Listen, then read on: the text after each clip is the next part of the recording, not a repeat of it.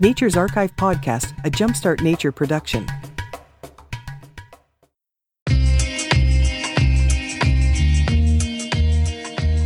Hi, I'm Michael Hawk, and welcome to Nature's Archive podcast, where I interview some of the most interesting and creative nature advocates and naturalists on the planet. If you have a fascination with nature and ecology, this podcast is for you. I create this podcast as a personal passion, and I'm working hard to turn Nature's Archive into something even bigger. If you enjoyed the show, please take a moment to subscribe, leave feedback on your favorite podcast service, and share this episode with a friend. And as I look to expand and improve my offerings, please also consider becoming a patron through Patreon. You'll get special perks like stickers, exclusive content, and more. The link is in the show notes. Thank you. I live in a city of 1 million people that's part of a metropolitan area of close to 8 million people. Yet, at my suburban home, I often hear coyotes howling at night, turkeys gobbling in the morning, and great horned owls hooting. There are bald eagles that nest near a school not too far away, and San Francisco is famous for its sea lions. These stories of urban wildlife are quite common across much of the United States and the world. And just a few decades ago, this wasn't the case. Why the change? My guest today provides a fascinating history and explanation of this phenomenon. Dr. Peter Alagona is an environmental historian and professor of environmental studies at the University of California, Santa Barbara. He's also the author of the new book, The Accidental Ecosystem People and Wildlife in American Cities, which I've had the pleasure of previewing and will be released on April 19th. In our discussion, Dr. Alagona provides a deep perspective, highlighting that even animals such as the eastern gray squirrel were once considered exotic, and white-tailed deer were a threatened species in much of the first half of the 20th century. He describes how things became so bleak in cities, and some of the reasons that animals find success in cities today. To help explain this, Dr. Alagona provides a framework for thinking about urban ecology and the creatures living in urban environments. We talk raccoons, squirrels, deer, mountain lions, bald eagles, wolves, and more, and even learn a bit about Dr. Alagona's other passion, grizzly bears. You can find Dr. Alagona at peteralagona.com, and you can learn about his grizzly bear project at calgrizzly.com. So without further delay, please enjoy my discussion with Dr. Peter Alagona. Dr. Alagona, thank you for joining me today. It's a pleasure to be with you. Thanks so much for inviting me. I'm excited for the discussion because, as I think some of my listeners probably know, urban wildlife is something that's really important to me. Everything from the small insects to the coyotes we have in our neighborhood and, and everything else, I've really taken to observing them and documenting them, especially since the pandemic. And when I heard about your book, it just seemed like a very natural thing to have on the podcast. So here we are today.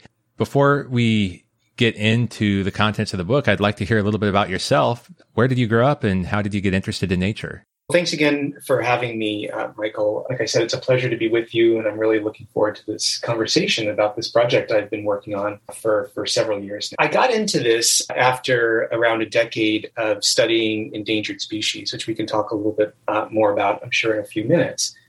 But going back to before that, just the time, you know, in my formative years when an interest in nature and the environment first got piqued, let's say that there are a few different events in my life, a few different experiences that really got me going in this direction. And they come from different angles and point in different ways. I grew up mostly on the East Coast in Pennsylvania and in Florida.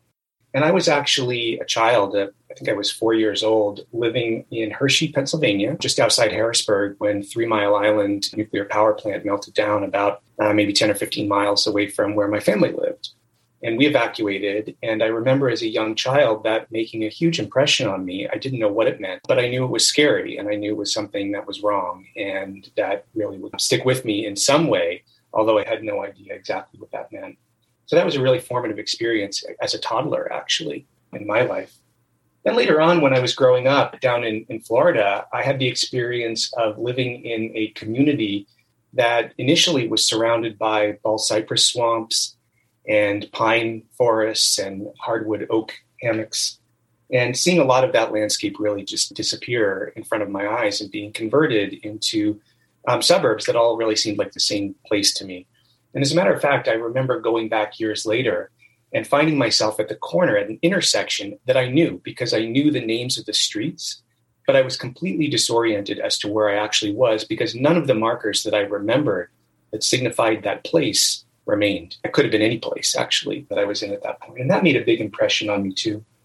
And then later on, I had the experience that a lot of folks have who are fortunate enough to be able to visit some of the great Western landscapes in the US and feel inspired by them and go to some of the national parks like Yellowstone, Yosemite, and, and to experience those places and to start to put this all together and realize how special those places were, but also how most people's everyday experiences of the environment and of nature were shaped by the kinds of things that I had seen as a younger child. And so these are some of the influences I think that uh, got me thinking about the environment in general, and then later about wildlife and endangered species and habitats in places where most people live. So when you were in Florida and you noticed the suburbs being built and some of those, I, think you said that, that pine and, and oak hammock habitats disappearing, did you recognize it as a habitat disappearing or was it just an observation that later you made that connection to? That's a really great question. I think at the time I didn't recognize it as a habitat so much, which is a really important thing for the way that I think now uh, about urban environments. Think of them as habitats and as multi species communities that are based in those habitats. But at the time, I think I thought of them more as landscapes. And so these were places that I, I knew, that I thought I knew. And even though the location remained the same, the place was utterly transformed. And so trying to think of what it meant to, to be in a place, to dwell in a place, and yet totally dislocated in terms of anything that you remembered about the, the landscape and valued in that landscape that was what I felt at the time. It was only later that I came to understand these as ecological transformations and ecological reverberations that meant something for the habitats of all the creatures that lived there, including the human ones, me, my family, and friends. Yeah, I was interested in that answer because I was thinking back to when I was a kid and there were some vacant lots around where I grew up and I didn't really think much of it as they slowly filled in with more suburbia. So it's clear that you had this sort of instinct even back then. And you said something that I was not really prepared to speak with you about today. And you said that you did some studying of endangered species. How did you get involved in endangered species studies? When I was in college, this was back in the early 90s. I was in an undergraduate um, university from 1991 to 95. And at that time, I was just starting to explore some of these environmental interests in a little bit more of an academic or, or systematic way uh, taking classes and learning from faculty and mentors a little bit. And at that time, in the early 90s, you, you may know, you may recall, that this was a time when there was a tremendous amount of controversy over the conservation of a number of endangered species, particularly in the American West, but in a number of places throughout the country, including the Southeast, including in Hawaii and elsewhere. And I remember being an undergraduate student and watching these news reports of people protesting uh, and fighting about the fate of the northern spotted owl or the desert tortoise or the California condor, for example, and wondering how we had gotten to this point where the conservation of species had become so controversial, so contested, that people were behaving almost as if their lives depended on the resolution of these conflicts in a particular way. And so I got really interested in that. I was also interested in history. I started studying environmental history. And so for the first really more than decade of my career, I ended up trying to answer this question that I had come up with as an undergraduate student, which is how did we get to the point where these discussions, these debates got so controversial? What were the set of events? What was the history there? What were the deep causes? What was the relationship between science and the law, for example, and political debate and discourse? And in the graduate school, I studied those things. I ended up writing a book about this called After the Grizzly Endangered Species and the Politics of Place in California. That was my first book, and it explored a lot of these issues. But then, around the time that I finished that book, I started to realize that I had gotten into this in part because I was interested in wildlife, but I'd spent the last 10 years or so writing about why people were fighting with each other. And in fact, I wasn't really thinking about, when I was thinking about wild creatures, I wasn't thinking about the ones that people mostly saw or lived with. I was thinking and writing about creatures that, for the most part, people didn't see almost by definition because they were endangered species in many cases. Not in all cases, but in many cases. And so this led me to start to think a little bit more about urban wildlife and about human wildlife interactions and about the kinds of creatures that people see on a daily basis uh, or at least regularly in the communities where they live and work and play. It seems like a, a natural transition then to your current project and your current book. So it's probably best for you just to describe it in your own words rather than me try to describe it. So, can you tell me about your latest book? Sure, yeah. So, I started working on this book back maybe around 2015 or so. And that was at around this time when I started to get much more interested in uh, species that people interact with, like I said, on a daily basis. So I started to explore this, and I very quickly realized that the field of urban ecology, which really hadn't even been much of a field at all going back to the 1980s and, and beforehand, had suddenly, sometime around the late 90s or early 2000s, really started to boom. There was a tremendous amount of research, a lot of energy, a lot of interest uh, academically, but also from other kinds of institutions and from the, the public in general. And so I started reading this literature and noticing that the things that people were pointing out in the literature were actually things that I had been seeing increasingly in my own community and hadn't really put together as a single story. But then as I got further into it, I realized that there was a profound kind of paradox or conundrum that really hadn't been explained in all of this literature, in all of these studies that folks have been doing over the years, over recent years in urban ecology. And that was why cities in some parts of the world, including the United States, much of North America, but also parts of Europe, East Asia, and elsewhere, why some cities had seemed to fill up with wild creatures, including some creatures that people never would have expected to see there decades earlier. Well, at the same time, we were hearing this relentless drumbeat of reports from around the world about wildlife populations declining in so many other habitats and ecosystems. Why were some of the most human dominated environments on Earth filling up with wild creatures at the same time that wild creatures were disappearing from even some of the more pristine areas, some of the more protected areas that people had set aside for that purpose? And so that's the paradox, that's the conundrum that sort of got me thinking about urban wildlife, thinking about how we got to this point in American cities in particular, but also what it means to think about living in rich multi species communities coexisting with other kinds of creatures, even in these human dominated places. Of course, I have a much deeper appreciation after having read your book, but I, the question that comes to my mind with that paradox is these days, when I think of the maybe before I read your book, let me preface it that way. When I would think of, of the sorts of animals that you see in the urban environment, they, they seem to have some characteristics of a generalist lifestyle. And, and it was pretty easy for me to dismiss it as, oh, yeah, these are just the select few that seem to do well around people.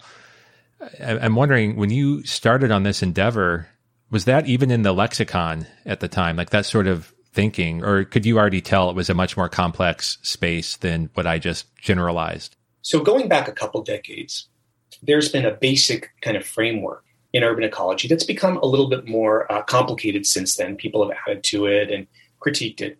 But I think it's worth mentioning, even now, which is that in some ways you can think of the kinds of creatures around cities as falling into three categories. There are the urban exploiters. These are the creatures that do really well in urban environments and often achieve levels of population density that far exceed anything that you would see in those species in other kinds of natural spaces. These are also the kinds of creatures that you see in city after city as you go around the continent and around the world. So we all know examples of these, right? Norway rats or eastern gray squirrels or crows, pigeons, all of these kinds of creatures that we see over and over again at high population densities in many cities. Those are the urban exploiters. Then there's a group of creatures that can do really well in cities, but they often thrive along the edges in areas where they also have access to safe green space, but can commute into the cities where they then take advantage of the rich environments that are presented to them in the cities with all this extra food and water and shelter, and then use those spaces to also achieve pretty high population densities. And so animals that fall into that category would include raccoons, uh, foxes, uh, skunks, coyotes, some hawks, some large wading birds. These are all examples of the kinds of creatures that are urban adapters. These are urban adapters. That's the second category. So the exploiters and the adapters. And then there's a third category, and these are the avoiders. These are the kind of creatures that you rarely see in cities. And when you do see them there, it's by accident. They're trying to get through it to another patch of green habitat or they're trying to avoid it, or they ended up there by some other kind of mishap. And so these include many large carnivores like mountain lions. They also include creatures that, uh, for one reason or another, are just intolerant of being around humans. And so they're the avoiders. They're the ones that stay away from cities. So that framework has been around for quite a while, and people have used it to investigate the reasons behind and the ways in which some species become exploiters versus adapters versus avoiders. We now have much more, a much richer body of literature that's actually trying to parse out in cases where we do have species that do well in urban areas, what are the actual kinds of adaptations and qualities that allow them to take advantage of those habitats while also avoiding the hazards that those spaces present. That's a nice, clean way to think about it. And do, have you seen any evidence of any animals sort of jumping categories, evolution or adaptation happening in real time? So I think that in a way, all of the creatures that are urban exploiters have at some point or another jumped that line. uh, and in some cases, it was a long time ago. House sparrows, for example, did that a long time ago. Pigeons did that a long time ago. And so we often don't see this happening in real time, but you can be pretty sure that any creature that is existing at high density and seeming to thrive in urban environments did that at one point or another. In some cases, we see uh, areas where certain kinds of creatures do really well in some cities uh, and become something like exploiters but don't do as well in other cities because of the environments or because of the because of human behaviors because of the built environment. Something about the city is less conducive to them. And so an example of that would be in some european cities there are very large numbers of red foxes. Red foxes are common in many american cities but they tend to be a little bit rarer. And so they would probably fall under the category uh, of adapters whereas in some of those european cities they're almost starting to become something like exploiters uh, and so the context matters as well as the species and as well as changes over time as well. Okay, that makes a lot of sense. And one of the things that you started to touch on, I guess, with the concept of exploiters is that there are resources in cities. So, what are some of the other macro reasons why some of these animals have found success in the urban environment? So, I think if you zoom out to the 36,000 foot level and you look at the United States in particular, which is where I focused for this book, and some of these ideas apply to other places as well. There are really four kinds of groups of reasons that wildlife has uh, returned or colonized many American cities. And so one has to do with geography. The cities that we've built, particularly in the United States, but in many other parts of the world, tend to be built in places that are really or were really biologically productive and rich before the city was constructed. So there are a lot of reasons for that. Some cities are along river corridors. Many cities are at ecotones between a couple different kinds of ecosystems, and they were there because people set up shop in order to harvest resources like timber or tap water or mining in, in the surrounding areas. Some cities are built close to the coastline, many cities are, in areas where freshwater and saltwater meet. Some cities are built on flat areas, and the only places to build a flat area was in a former wetland or former swamp along the coastline. And so these are all examples of how cities have tended to be built in areas that naturally attract wildlife. If given the chance, many of these creatures will come back, even though many of their populations were decimated in North America during the 17th, 18th, and 19th centuries. So that's geography. History is important too. Like I said, many of populations of wildlife that are common in cities now were decimated decades or centuries ago, but they came back in part because of changes in the city, changes in popular culture, changes in the landscape, like more parks and planting of trees. All these things enabled creatures to come back after uh, they were eliminated from many areas. Eastern gray squirrels are an example of that, although many people don't know that they had actually been eliminated from large parts uh, of Eastern North America and then had to be recolonized or reintroduced in some cases. Ecology is also a reason. Cities are now cleaner and greener in many cases than they were ever before. Pollution has been reduced in many of these areas, but they're also enriched patches of habitat. They have way more food and water in many cases, for example, than the surrounding natural habitats for creatures that can access them. And then, in addition to geography, history, and ecology, there's also the biology of the particular species. And so, some species are able to do really well in cities because they have qualities that enable them to thrive. They are maybe flexible in terms of their behavior. They're maybe intelligent in terms of being able to learn new behaviors, to try new things, to be curious, and to figure out ways to navigate urban spaces and tap resources. Many of them tend to uh, have relatively large brains, it seems like. Oh, this is controversial in the literature, which is maybe associated with that curiosity and behavioral flexibility. Most of them are omnivorous. Omnivores tend to do really well in urban spaces because they can eat a wide variety of things that the city provides. And a lot of them tend to be social, meaning that they can tolerate being around large numbers, not only of people, but also of other members of their own species. So if you add this up, flexible, intelligent, omnivorous, and social, what does that sound like? That sounds like humans. The creatures that we share urban environments with that do well in cities tend to have some qualities that are similar to ours, even though we often don't want to admit it when we're talking about creatures like rats and pigeons. Hey, nature enthusiast, do you want to be part of something bigger? Well, we're building a movement at Jumpstart Nature, and we've just added some new volunteers to help with our podcast and website. But this means our costs are going up too. I need to purchase software licenses to give them access to the production tools we use. For example, one media editing license costs $21 a month. And this is where you come in. Please consider supporting our mission by contributing to Jumpstart Nature through our Patreon or direct contributions, or even purchasing some logo merch.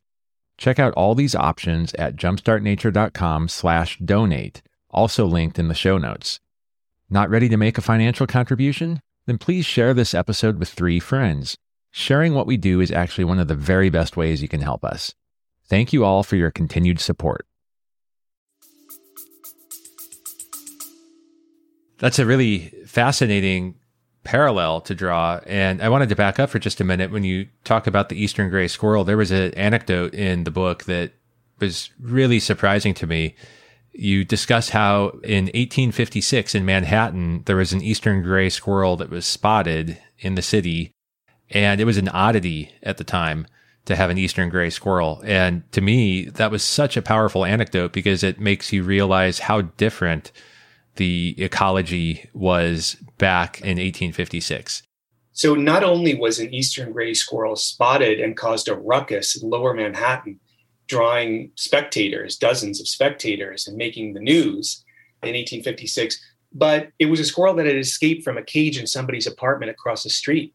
Oh. So there are a few questions here. First of all, what was a squirrel doing in a cage in someone's apartment? So squirrels were rare enough at that time that people kept them as exotic pets, believe it or not. And so it escaped from someone's apartment because someone was keeping it as a pet. And we know of a lot of instances of that from the historical record. Squirrels, eastern gray squirrels, had been eliminated from much of their historic range in the eastern United States for a bunch of different reasons. They were harvested for their fur and for food, they were eradicated as pests, and they lost a lot of their natural habitat as forests uh, were felled in that part of, of the continent as people settled agricultural areas and built cities and other things. And so squirrels were pretty much gone by the early 19th century in most of the areas of their historic range. But then, beginning in the late 19th century, a few things started to bring them back. One was that some parts of that region became more forested again after people started abandoning farms, but also planting more trees in cities and establishing more green parks in cities. Uh, and then another thing that happened was that people actually brought them back and reintroduced them to many cities on the East Coast, including places like Philadelphia and New Haven and New York, as a project to not really rewild cities, but to reintroduce people to a native creature that many folks thought would be, at the time, at least in the Victorian idea of the day, a good influence to help develop moral character among young people in cities who could see squirrels taking care of their young, who could feed them and care for them, and who could learn to live alongside these animals as a kind of civic instruction about how to live with other kinds of neighbors, including people in those kinds of urbanized environments. I would have never guessed of a squirrel as a model for human behavior, but apparently so. And the other funny thing that is just just the reason I think why the eastern gray squirrel anecdote resonated with me so much is I live in the San Francisco Bay Area And strangely enough, most people, when they come out here for the first time, they're expecting to see the Western gray squirrel, a different species altogether. And in fact, the Eastern gray squirrel is the dominant squirrel in the urban area here. It's done so well, it's actually pushed the native squirrel out into the more natural lands that we have surrounding the Bay Area. So it's a it's another paradox. I think that there's something really profound about that actually, which is that for some creatures, maybe the ones that we might think of as being urban avoiders, for some creatures, cities fragment natural habitats and prevent them from getting from one place to another. They're obstacles, they're no-go zones. They're places that represent habitat loss as opposed to habitat gain.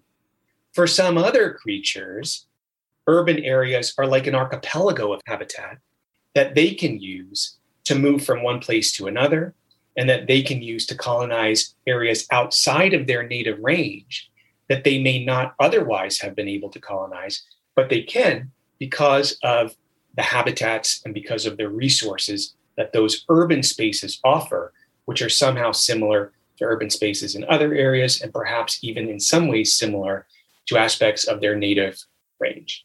That makes sense. And it maybe ties into before we started recording, we were talking a little bit about the work that uh, Beth Pratt has done with wildlife crossings and connectivity. So, talking about urban areas sometimes looking like an archipelago, how do you see cities, especially some of these mega cities that that are forming uh, in, say, the New York, Boston, Philadelphia area, or other very large cities? How do they play a role in terms of connectivity? Are they are there things we need to do? I'm struggling here to formulate a, a question, so maybe I'll just start at a higher level. How do you see these megacities impacting wildlife connectivity? So I think in general, urbanization is a process of fragmentation of natural habitats. And I think it bears mentioning at this point, and it's extremely important to understand that most creatures do not thrive in cities. Cities eliminate natural habitat, and when they do that, they eliminate viable, suitable habitat for the vast majority of species that are adapted to particular kinds of ecological conditions that have uh, remained in their native range for quite some time. And so they're adapted to that. They can they're flexible enough or adaptable enough to be able to move into new uh, areas over times when change is relatively slow. But urbanization often happens very quickly compared to ecological and evolutionary change. And so, for the vast majority of creatures, urban environments are just not really viable spaces. But for some creatures, and in some cases, the ones for which this is true has surprised us, for some creatures, urban environments provide unprecedented kinds of opportunities.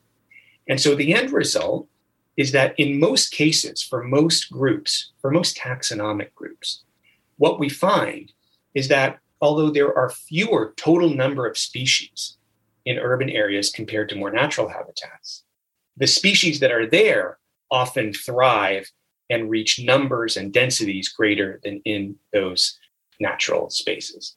And so I think that's really just important to remember when we talk about this. In general, urbanization is a process of ha- habitat fragmentation of natural areas. And so this impacts a wide variety of species. But in particular, in the United States, it's such an interesting case because the dominant form of urban growth in the United States from World War II and even dating back a little bit before that to today has largely been suburbs, suburban areas. Those are the kinds of spaces that really provide significant opportunities and that don't represent fragmentation, but represent new habitat frontiers. And so when you look, for example, at some exotic species, like a number of parrots, so there are parrot species that live in many cities throughout the United States that in some cases have arrived there because they were part they were released uh, from captivity. They've gathered into flocks. There are a variety of different stories around that in different cities, but they live in many American cities. They really can't go out into most native habitats in North America because the resources just aren't there. And so, like those eastern gray squirrels in the Bay Area, many parrot populations are really limited to urban areas because it's only those urban areas that provide the warmth, the water, the horticultural exotic plants with their fruits and nuts that these parrots need to be able to survive. Although urban areas fragment natural habitats, the way different species experience that fragmentation really differs depending on what they can do in those urban spaces and whether they can take advantage of the opportunities that are presented. So the you could even look at an urban area, the the suburban portion is a different habitat, a different ecosystem altogether from the core dense urban area. A lot of people have spent a lot of time trying to define what a city or an urban area is. And there, there are a million different ways to do this. You can do this by population density. You can do this using satellite imagery of the built environment. You can do this in many kinds of ways. The Census Bureau has been doing this for a long time. Geographers, demographers have been doing this for a long time. With regard to wildlife, I think it's much better for most people, unless you have to do some kind of statistical analysis. It's much better for most people to think of urban environments as a continuum. Downtown, in the core, you have a lot of people.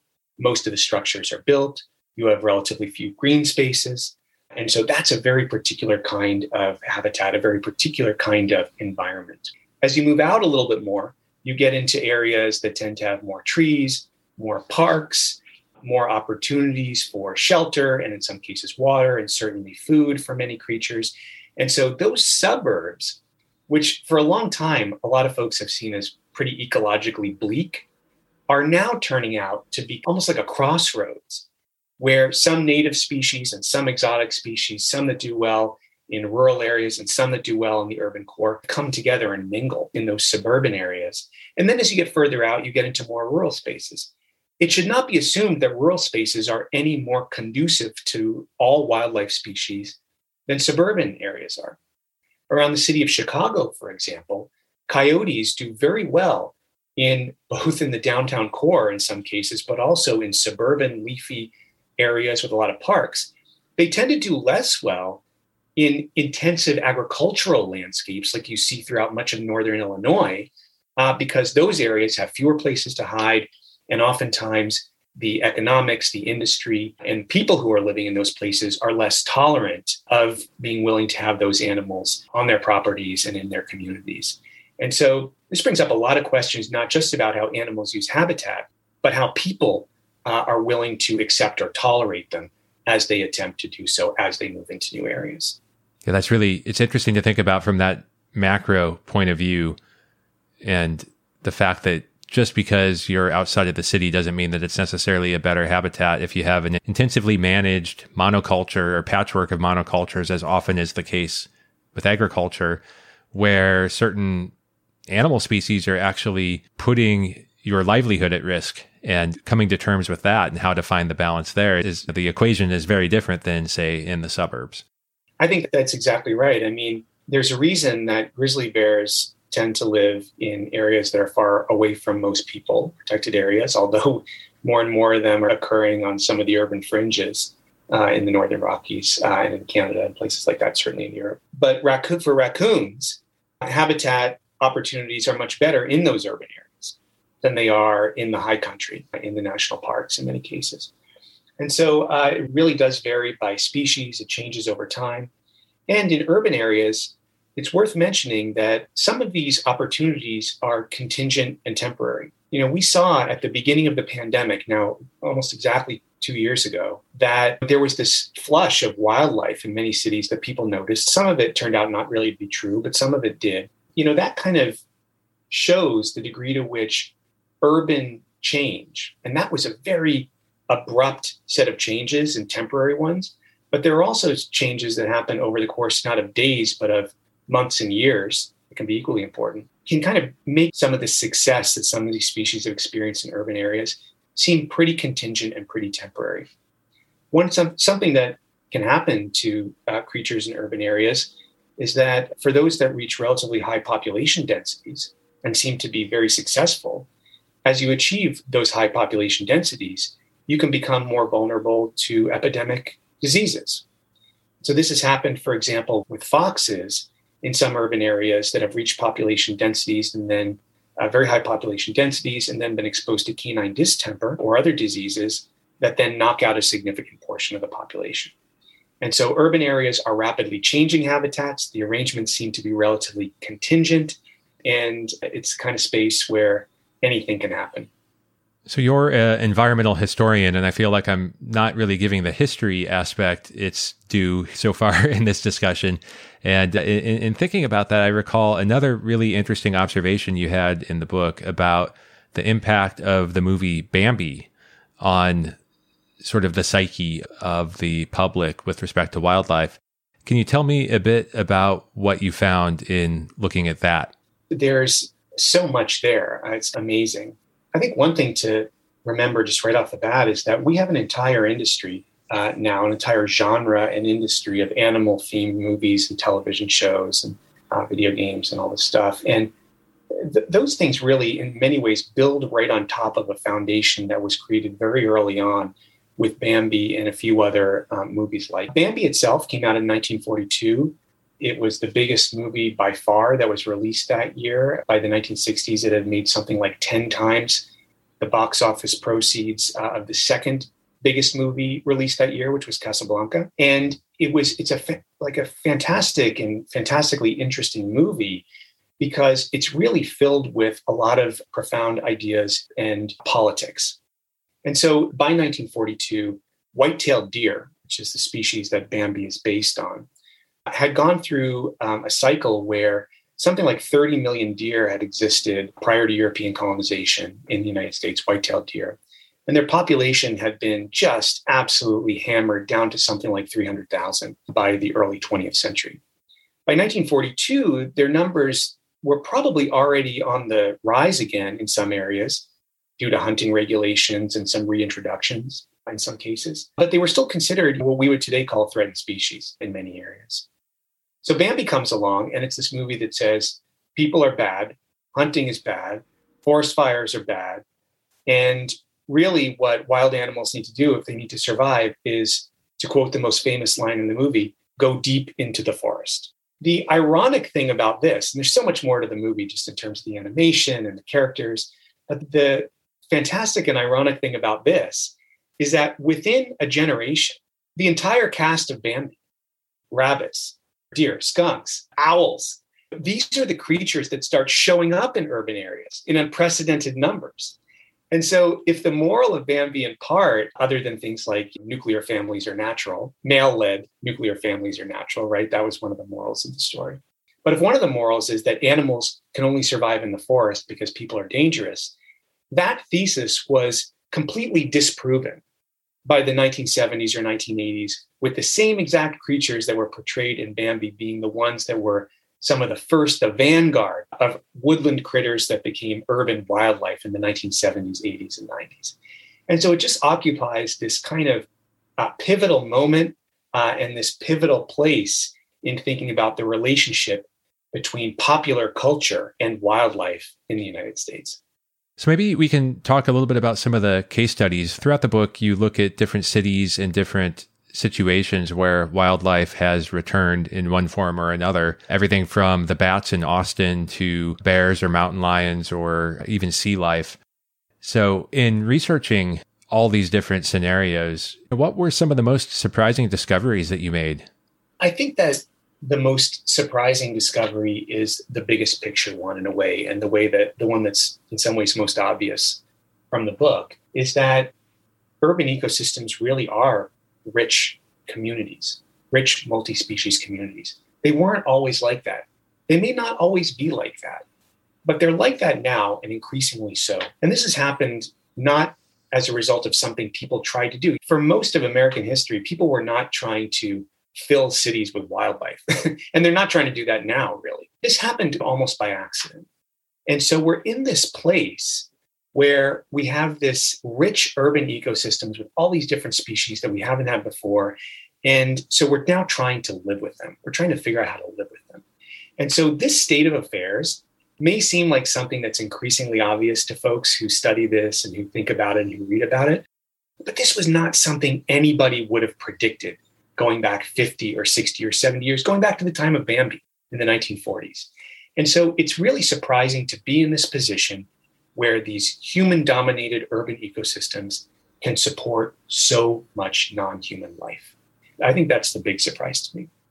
On another level, though, the reason I focused on the species that I did was in general, I tried to pick creatures that either people just naturally assumed belonged in urban environments, like eastern gray squirrels, but hadn't always been there. So there's a surprising story there. Or creatures that no one would have predicted decades ago would do okay in urban environments and yet are there now. And so that includes creatures like bald eagles in some cases, like black bears, certainly in some cases, and also marine mammals like California sea lions, which, much like white tailed deer, saw their populations absolutely collapse by the early 20th century and then were brought back and now do well in and around many American cities. I'm sure there are entire demographics of people who could never even imagine a time when white tailed deer were threatened. You've mentioned a few different times that, in fact, it's in the subtitle of your book, it's an accidental ecosystem, and there's no guarantee it's going to continue on this path. If you had to prognosticate, where do you see urban ecosystems, urban wildlife going over the next handful of decades? If you look at what people say out there in the world today, if you look at what they talk about when they talk about urban wildlife and urban ecosystems, there are generally two broad schools of thought. And there are a lot of people who fall in different places with regard to these, but there are two broad schools. And I call them in the book the skeptics and, and the cheerleaders. And so the skeptics are folks who say urban ecosystems are they're monotonous, they homogenize the world, they benefit a few creatures at the expense of many, and the ones they do benefit often rise to the level in terms of their population densities that they become pests. And so we need to eradicate or control them. The uh, cheerleaders on the other side say, wait a minute, these are rich, diverse ecosystems that tell us so much that we never knew before about ecology and evolution, and that really um, contribute so much to our lives that we need to cherish them and embrace them and cultivate them, right? As novel ecosystems in the Anthropocene. So these are the two kind of broad schools, or at least two different poles of thought. You know, for me in this book, I tried to wrestle with, but also to take inspiration from both of these. Where I come down on this is that wildlife in cities can sometimes be hard to live with, right? Sometimes creatures do things that upset us. If you have a gopher in your garden, that can be upsetting. If you have a raccoon rummaging through your trash, that can be upsetting.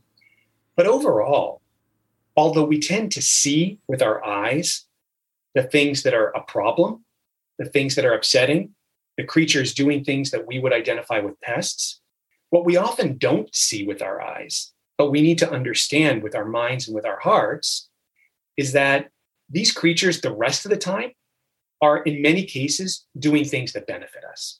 That coyote walking along the edge of a park that you're wondering if it's going to be a problem that makes you feel a little anxious or concerned, that coyote is probably hunting for uh, rats and rabbits and other small mammals that have reached levels where they become problems in the urban environment. And so these coyotes are providing us with a different sort of ecological service. There, in some cases, coyotes may actually increase bird diversity in certain areas. This goes back to studies in the 1980s that have been the subject of a lot of debate ever since. But these are services that these animals provide us. They brighten our lives, they provide surprising moments of, of inspiration, they raise new questions, and they do things for us, many of which we never see and none of which we actually pay for.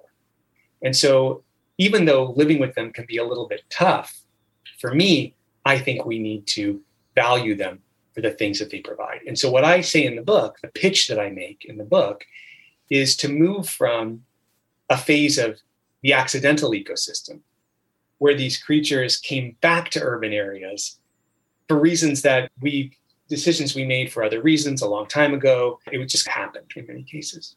But now we should move into a more intentional phase, from an accidental phase to an intentional phase. And a more intentional phase would be to think about, both on an individual level and on a community level, how our actions contribute to the ecosystems in which we live and how the ways in which we contribute to the ecosystems in which we live shape the populations of animals that we share those spaces with. And so that is a more, like I said, a more intentional approach. And it enables us to really think about the kinds of habitats that we want to share and the kinds of creatures that we want to live with in the future. And just talking about it with people in your community too. And realizing that everything, this is a weird way of thinking, Michael, but everything that we do in our community in some ways like wildlife management you know if you if you own a home or if you live in an apartment where you have some say in how things are being maintained or even if you just have a car if you're speeding down the road and not paying attention to things you're doing wildlife management you're just not thinking about it in that way you're increasing risks of taking animals out of the population increasing risks to yourself and your property if you're uh, planting shrubs outside your house or outside of your apartment the shrubs that you plant are either going to attract or deter different species of wildlife, including birds and others. And so we do all of these things without really thinking about how they, in, they impact and interact with all of these other creatures in our communities. And if we started talking about that and thinking about that a little bit more, we'd probably all be a lot better off. I really like to think about some of the things I've been fortunate enough to observe on the small scale in my backyard. And I, I haven't used pesticides in a few years. And we grow some ornamental plants and some vegetables and other things like that. And I would notice occasionally small outbreaks of aphids. And I think a lot of gardeners, when they see aphids, it's let's go get the pesticide right now. And by watching what happened, what transpired, I found that parasitoid wasps would come in, or lacewings, or lady beetles, or other really interesting, again, small scale wildlife would come and provide those services you were talking about. And problem solved. There was balance and there's more, all those insects are bird food. So there's more support for other animals as well. And just thinking about how that is an analogy for what you're talking about here on a larger scale. Yeah, I, th- I think that in many cases, doing a little bit of intentional management of the habitats where we live can go a long way in terms of creating the kinds of spaces where we want to be. And so, not thinking about it after the fact and spraying with pesticides, but maybe thinking about it before the fact and planting beneficial plants that provide habitat for the predators that can go after your insect pests when those arrive. And I think you were anticipating my question. I was going to ask you what policymakers should think about when it comes to some of the give and take that exists in urban environments. So you started to touch on that, but do you have any other suggestions for, say, people who would like maybe they're on a city council or would like to influence their city council? What sorts of policy should we be pursuing? There are so many opportunities here, and many of them might seem small, but together they add up. And we can look around the country and see a lot of great things that a lot of communities are doing right now. So, education is a great place to start funding education programs through local institutions like museums or or zoos or botanic gardens that make people aware not just of beautiful, spectacular creatures that live in Africa or Asia, but about the environments and the communities that we live in here. Uh, another thing is simply preserving um, open space uh, and green space in a way that people can access. It's a really tricky thing because the more green space you preserve, that tends to drive up the cost of living in places because those places become more desirable. And so there are many communities out there, I think, that have um, mixed feelings about bringing in more, more green space and planting more trees if that means something like rising housing costs. But in places where that can be balanced, and where it's led by community engagement, community input, and where there are other sorts of supporting policies there. I think that those are really important things. So going back to the 18th century in the United States, insurance companies would actually not provide insurance to homeowners and property owners whose buildings had trees next to them because insurance companies thought that trees were fire hazards. And so it took a variety of different actions, including the creation of new insurance companies that would do that kind of support to, to enable people to plant trees, to make our cities leafier and greener, and to provide the benefits that trees uh, offer, while also enabling people to be able to buy affordable insurance. Uh, I think that there are other things too, such as incentives to remove uh, turf lawns, right? Lawns off, often don't provide a lot of benefit. They're great in parks where people can use them to play ball, uh, and do things like that, but they're not quite as useful in front yards when we could have other kinds of landscaping that can provide wildlife. Discouraging the use of pesticides, including especially rodenticides, blood thinners that are used um, to kill uh, rodents in communities, are really nasty compounds that then find their way up the food chain into animals like bobcats and coyotes that many of us love and want to see around and certainly don't want to see die from suffering the kinds of ailments that can result from ingesting blood thinners, like including mange, is one of the possible consequences of that. So these are all just a, examples um, of the kinds of things you can do, and there are many more. And there are some great resources out there for people on the web now too to think about how to green their landscaping, how to participate in community cleanup and restoration efforts, how to just get involved with educational programs and contribute to organizations that are doing this kind of thing, and to do it in a way that combines the pressing for programs that address environmental inequities and environmental injustices in communities with programs that try to create cleaner and greener, more wildlife friendly habitats. Great ideas and foundational ideas. And you mentioned rodenticides and you discuss pest control in the book. When I think of pest control companies and policies, I often jump to the conclusion that as society, we spend thousands of years trying to control nature and often living in fear of nature. And much of that became habit that persists today, even if it's not needed or it's ineffective. What are your thoughts on that? I, I, think you're right in a broad and, and deep sense in terms of deep time. I think there's a, a few issues that are a bit more proximate, though. So, one is the fact that in the 1930s, there was this effort to really re regulate a lot of industries during the Depression and establish more workplace safety rules and things like that. And at that time, what was a very distributed, disorganized pest industry in the United States came together and started lobbying in a very effective way. And what they were able to do is they were able to basically prevent much regulation, certainly at the federal level, but also in the states. And the result was that pest control, particularly in urban areas, largely remained a private service industry for individual people who were being inconvenienced by animals. And so the consequence of that is that in rural areas, we manage wildlife under the public trust as a public good, in theory, based on scientific conservation principles.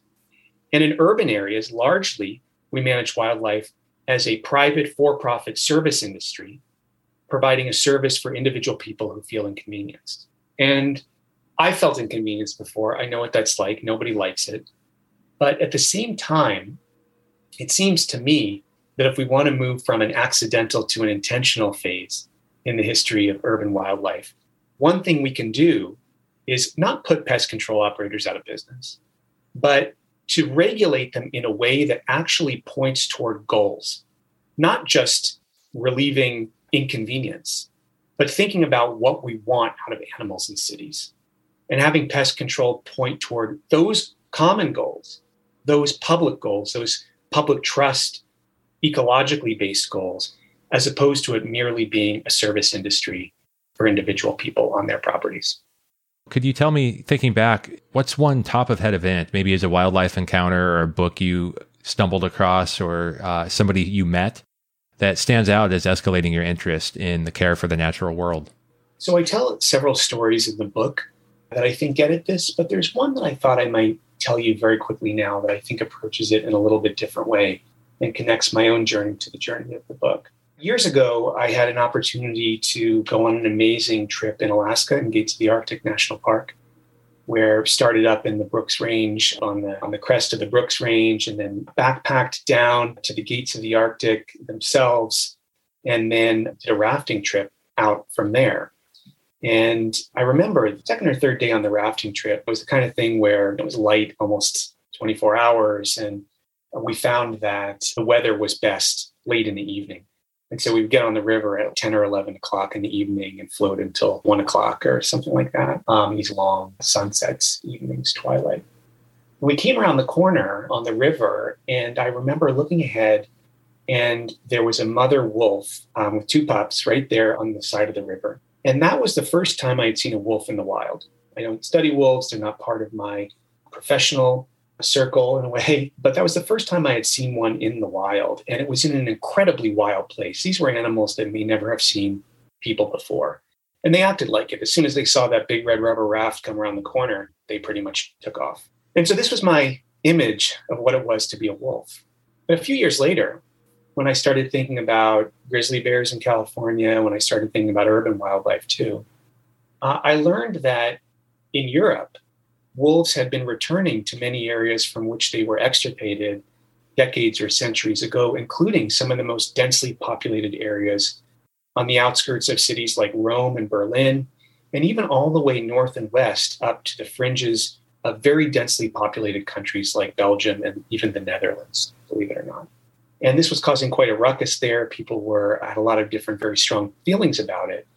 But it gave me pause because it was one of these moments where I realized that the image that I'd had of this species was only a partial window into what it actually was, what it can do, and what its potential was, and maybe what our potential was to live with it. Maybe wolves didn't have to just be 100 miles from the nearest settlement in the Brooks Range in Alaska. Maybe if we could learn to live with wolves in places like the Netherlands or Germany, then we had a much better shot at living with endangered species and biodiversity and wildlife in general in a lot of other parts of the world. And of course, right now, wolves are wolves are always a hot topic. Um, as you said, that they're definitely a lightning rod, but the situation near Yellowstone in Montana is in the news lately. So it's a, definitely a very relevant story. It certainly is. And that's a story that's coming to much of the rest of the American West, for sure.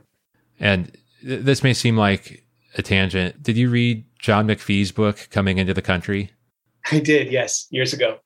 when you talk about rafting in the Brooks Range, that's what came to mind. And so. I, I, have, even though I've never been there, I have these strong visuals of what it was like and, and what you saw. Yeah, I, I think I actually read it before that trip. So that was a while back, but it was, yeah, but I do remember that. I have it on my shelf. Yeah, it's a great book. And I'll include a link in the show notes, of course, as I will to everything else that we've talked about. And, uh, and speaking of of links in, in the show notes and pointers to other things coming up. What other projects are you working on? What else would you like to highlight? When's your book coming out? Yeah, so the book is due out um, next month in April, mid April, and you can purchase it pretty much anywhere where you purchase books. You can buy it through the University of California Press, buy it on Amazon or just about anywhere else, or at your local bookstore, which is a great way to do it. So you can go ahead and do that.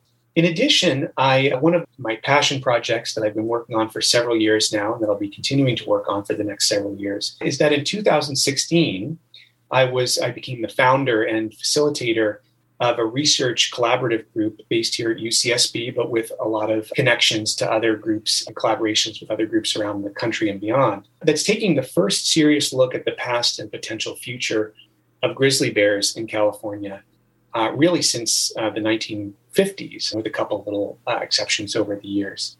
And so our goal is to take a fresh look at this story to better understand the grizzly's history in California, how it lived, where it came from, where it lived, why it declined, why it disappeared from California, and whether or not we could ever bring it back. It's been almost 100 years since grizzlies are considered extinct in California. The last credible sighting of a grizzly in California was in 1924, and they were presumed extinct by 1925. So the 100th anniversary is coming up.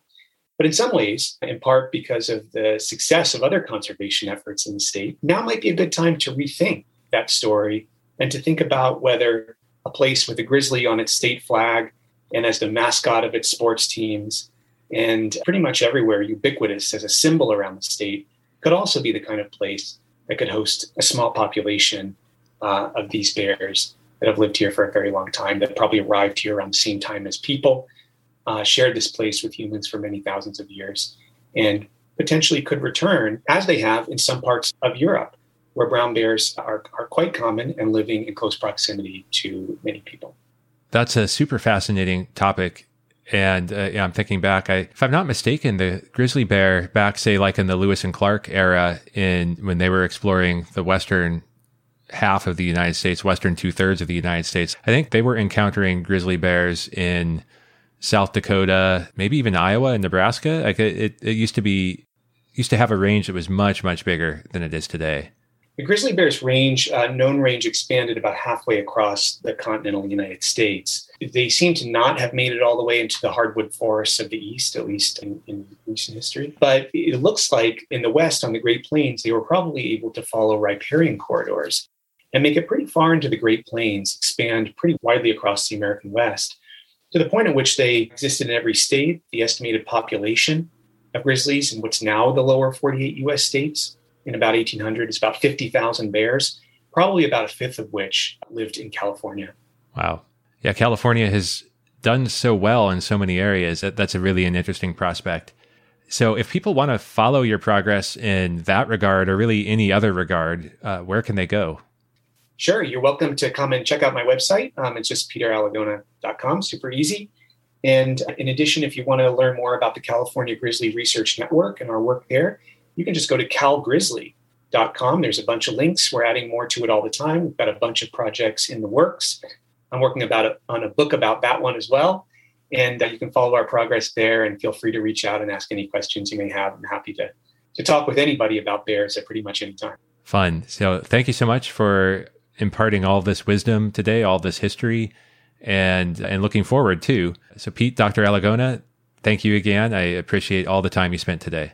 Thank you so much, Michael. It's been a pleasure. Thanks for sticking through the entire episode. If you made it this far, I hope that it means that you enjoyed it. If so, please spread the word and share this episode with three friends or groups that you think would enjoy it too. As for today's episode, let me know. Did I miss anything? Was there a topic I should have covered?